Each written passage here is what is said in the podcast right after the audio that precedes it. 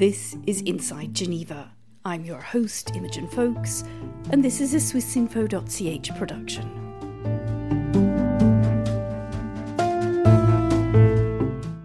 From the world's humanitarian capital, we explore the challenges facing our planet. Whether it's migration or climate change, human rights or global health, I'll be taking you behind the scenes for some straight talk with the people facing up to those challenges.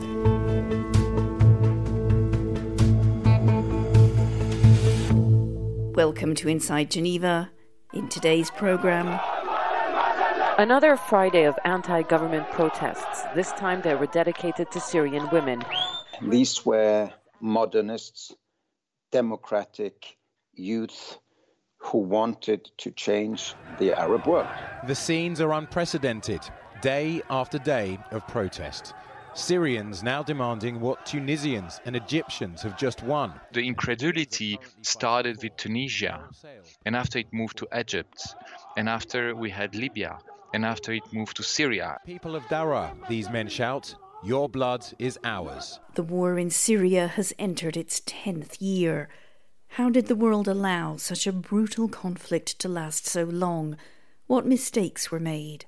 Were opportunities for peace missed? And did we expect too much of humanitarian workers?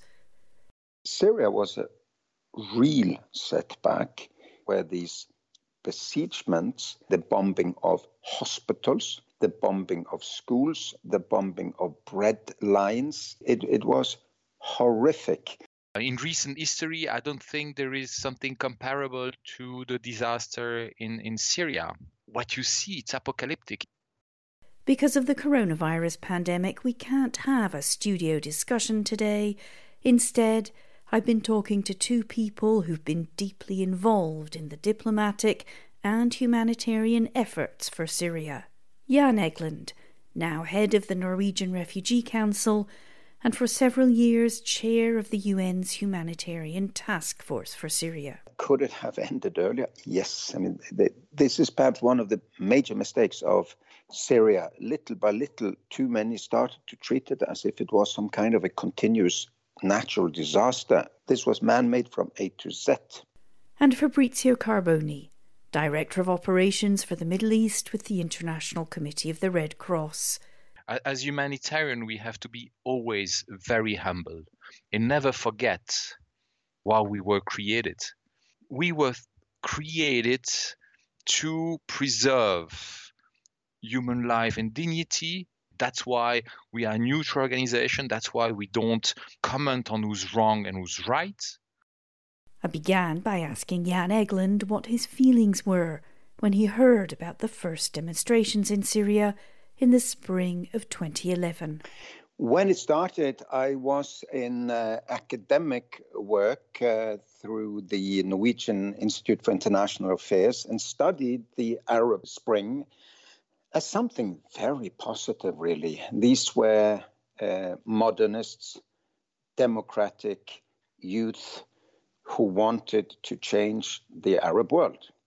And I must confess, I was I was optimistic. I saw this uh, in the long line of transition from uh, dictatorships, from authoritarian regimes to more democratic, more human rights oriented uh, societies. And then came the backlash, and I even visited in February 2013 Aleppo, which was already then a divided city. I met with uh, guerrillas and uh, of, of, of many different types. We saw the Nusra Front growing up at the time, and it was very clear that this was becoming a very polarized, very bitter civil war. But you touched on it there when it started. You at first thought this could be almost positive.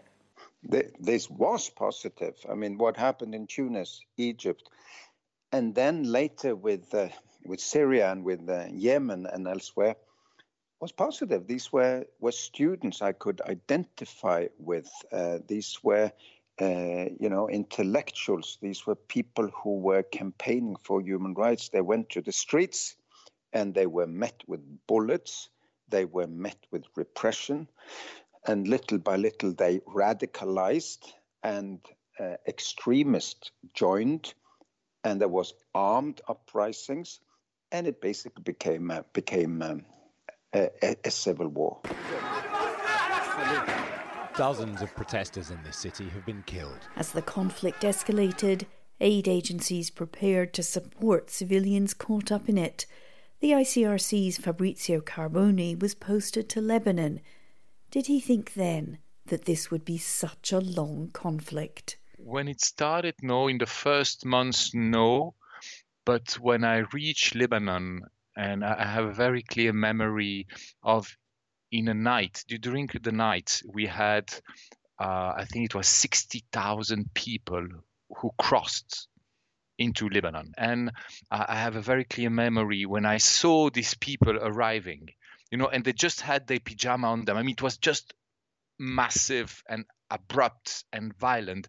I saw them them getting there, and and I say, okay, here we are in something different. The war became, as Jan Egeland explains, ever more complicated and ever more intractable. It became also proxy war. This was the place where Saudi and Iran met, Sunni and Shia met. And, you know, foreigners were willing to fight each other to the last Syrian. I, I, it's been heartbreaking. Uh, I followed now Syria every single week for 10 years, and it's been it's been heart wrenching because it became in many places a bad guy against bad guy, but there were so many good civilians in between them that suffered in this crossfire. The ICRC, Fabrizio Carboni remembers, began to prepare for the long haul after I would say a year or two, it was clear that there was no clear way out of this.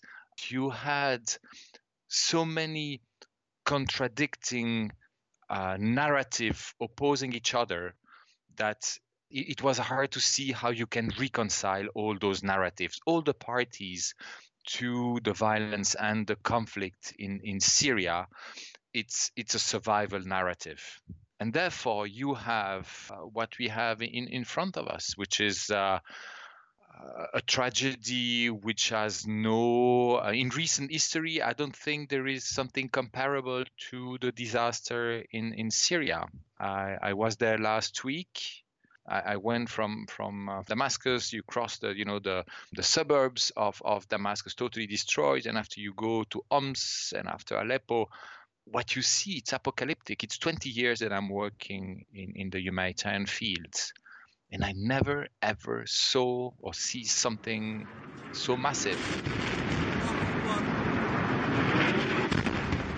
Their impact on Aleppo's densely packed civilian neighborhoods is devastating. Syria's conflict was being fought with no heed to the laws of war the ICRC tries to uphold as if the fundamental principles adopted after the horrors of World War II had been abandoned. I visited the old city of Aleppo, you know, the souk of Aleppo, which is not just an historical center for Syria. This is the common history of humanity. The old souk, which has hundreds, if not thousands of years of history, it was totally destroyed. You know, I mean, you have to see this. It, it, it's something which is breathtaking. And I was there with my Syrian colleagues from Aleppo, and almost all of them were crying. You know, we were walking into this destroyed souk, and they were all crying. And at one stage, we reached the spice market, who was totally destroyed.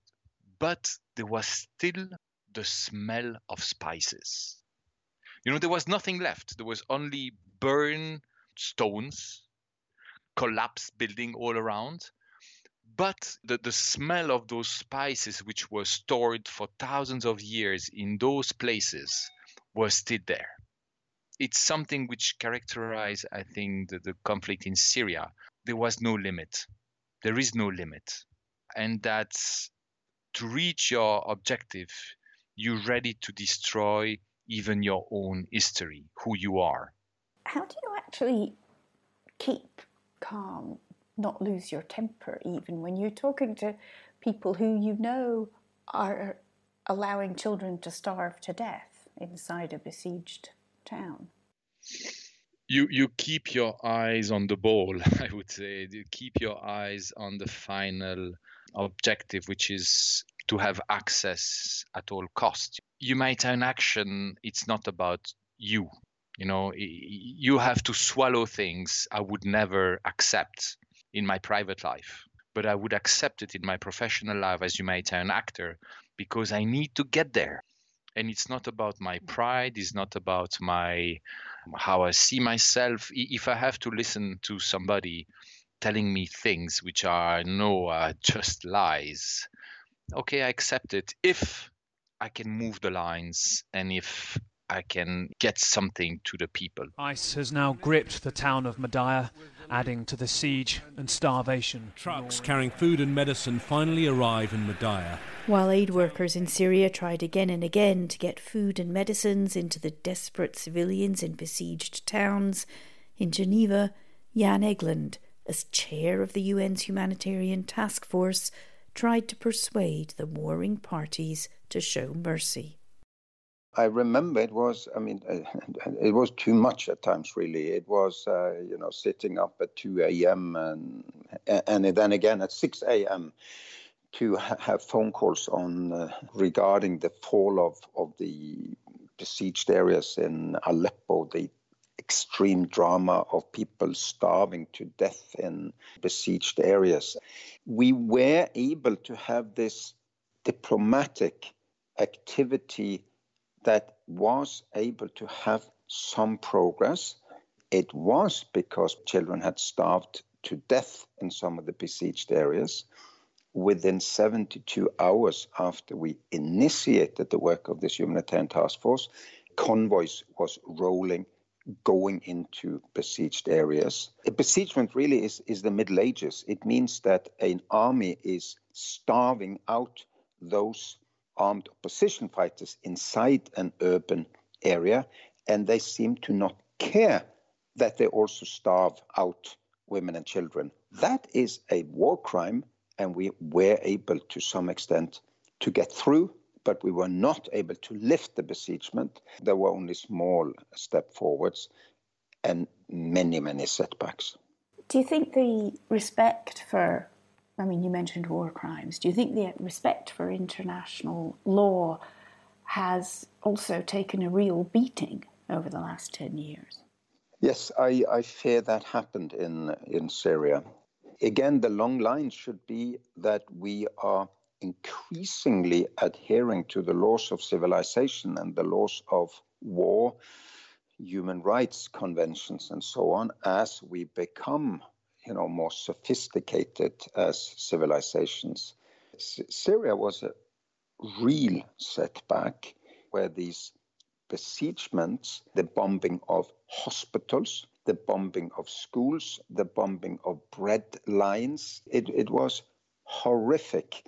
Just coming back to the mention of war crimes, do you anticipate, do you hope for a tribunal for prosecutions? Would you for example, see yourself testifying?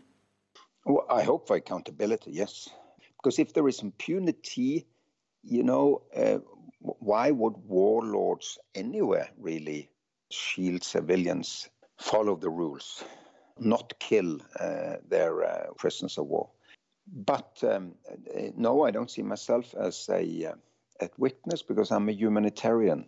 Humanitarians, again, have to try to not be part of processes that can be easily politicized. We try to be neutral, impartial, and independent. But uh, yes, I'm glad that there are many documenting the war crimes. And I hope for an hour of accountability. I don't like anyone getting away with murder. They are the people no country wants the families of ISIS. Our hall is the largest, now holding nearly 75,000 people. With every passing year, the war became more fragmented, more cruel. The attempts to bring peace had faded. overtaken by a coalition to defeat Islamic State. Once again, civilians were in the firing line. When the last ISIS town in Syria fell, Fabrizio Carboni was one of the first aid workers allowed into Al Hol camp, where women and children, some of them the wives and children of foreign fighters, were being held. All my life, I will remember entering into this camp where you had a transit area where all the people arrived. And um, there, there, was a mother who was laying. She, she was very weak. She, she was dying. And you had around her six of seven children looking at her. And um, as a father, to see those children helpless, seeing probably their mother dying in front of them, it's something I will carry all, all my life because it represents an aspect of war and conflict which uh, we often don't see.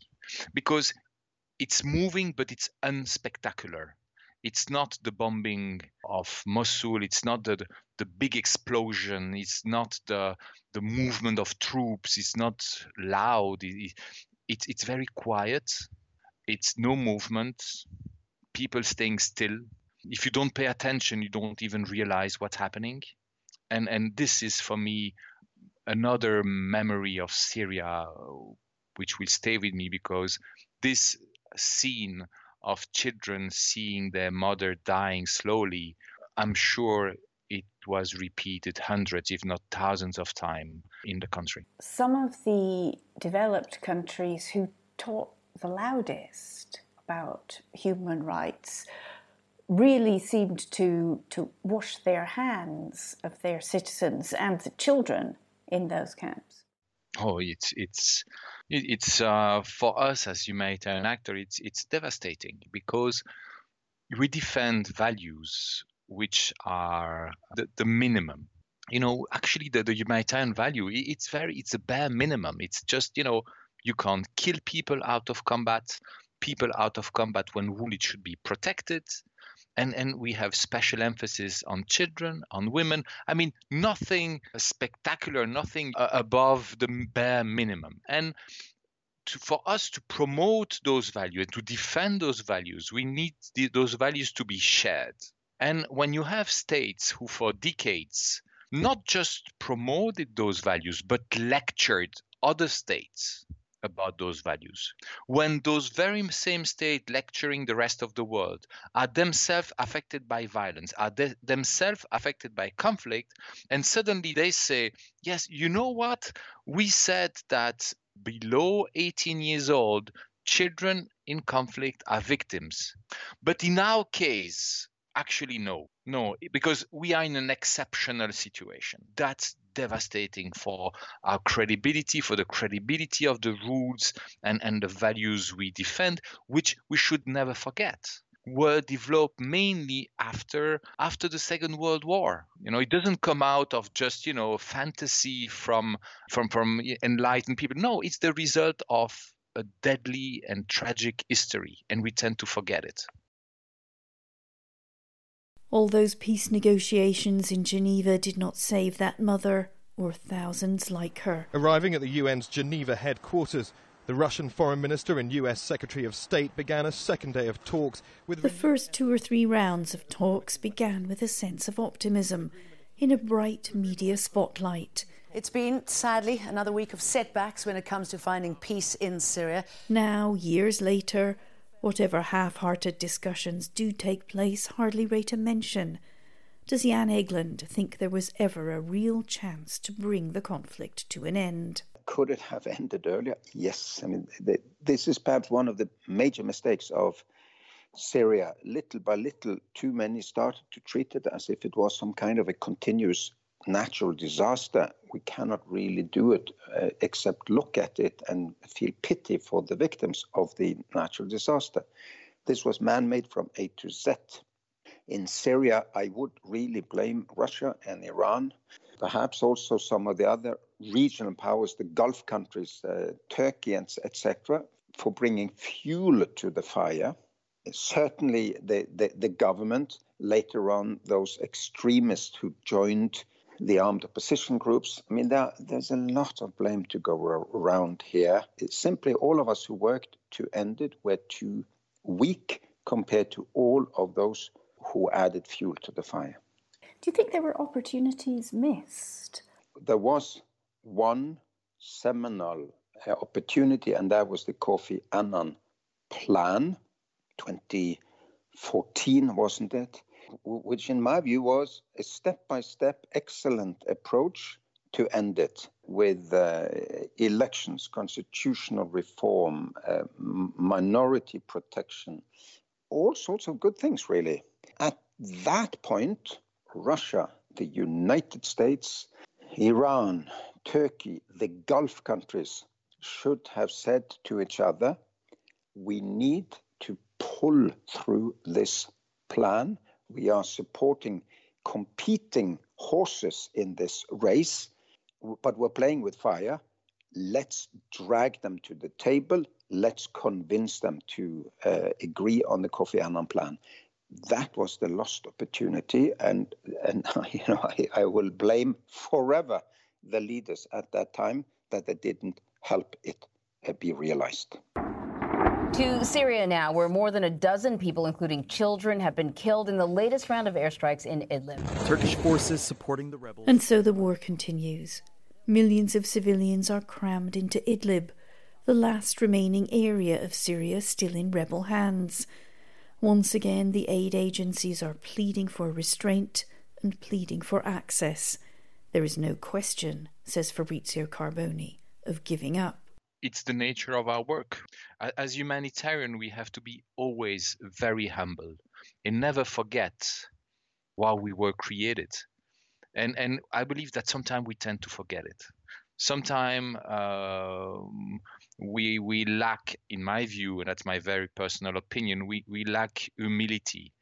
We were created to preserve human life and dignity while a political process or whatever process would provide peace and stability to a place. That's why we are a neutral organization. That's why we don't, you know, comment on who's wrong and who's right. So when we join or when people decide to join a humanitarian action, they should be clear about the intention. If it's peace in the world, that's the wrong job. If it's to preserve the basic minimum and fight every day to preserve the dignity and life of people, that's what we are. It's a tough job with moments of of grace. But when we manage to do something, it's really uh, something which compensates very often the the frustration. You know, when we manage to have the food going into some places, it's such a such a reward. But what, when the history books are written, will be said about the United Nations? About its efforts to bring peace to Syria and the attempts by humanitarian agencies based in Geneva to help civilians. The last word goes to Jan Egeland. It was unsuccessful in the sense of being able to protect civilians from horrors. That's a, a hor- horrific failure for all of us. But the main blame on those who carried the guns and who did the crimes and those who supported them. In terms of how many people got their daily bread, their health services, the disease control, much of this humanitarian work have been able to save millions. So let's also remember, against all the odds, tens of thousands of humanitarian workers most of them Syrians working for other Syrians, led and coordinated by humanitarians in Geneva and elsewhere. And I think they should be proud of that, even though there was a war lasting for 10 years and the diplomats and the politicians failed us. And that's all from Inside Geneva for this week. A reminder this is a swissinfo.ch production. I'm your host, Imogen Foulkes. Thank you for listening. And a reminder just before you go that you can hear more episodes of the Inside Geneva podcast series, including an in depth documentary on the United Nations at 75. To subscribe to Inside Geneva, just go to swissinfo.ch forward slash ENG forward slash Inside Geneva. Join us again next time, and thank you all for listening.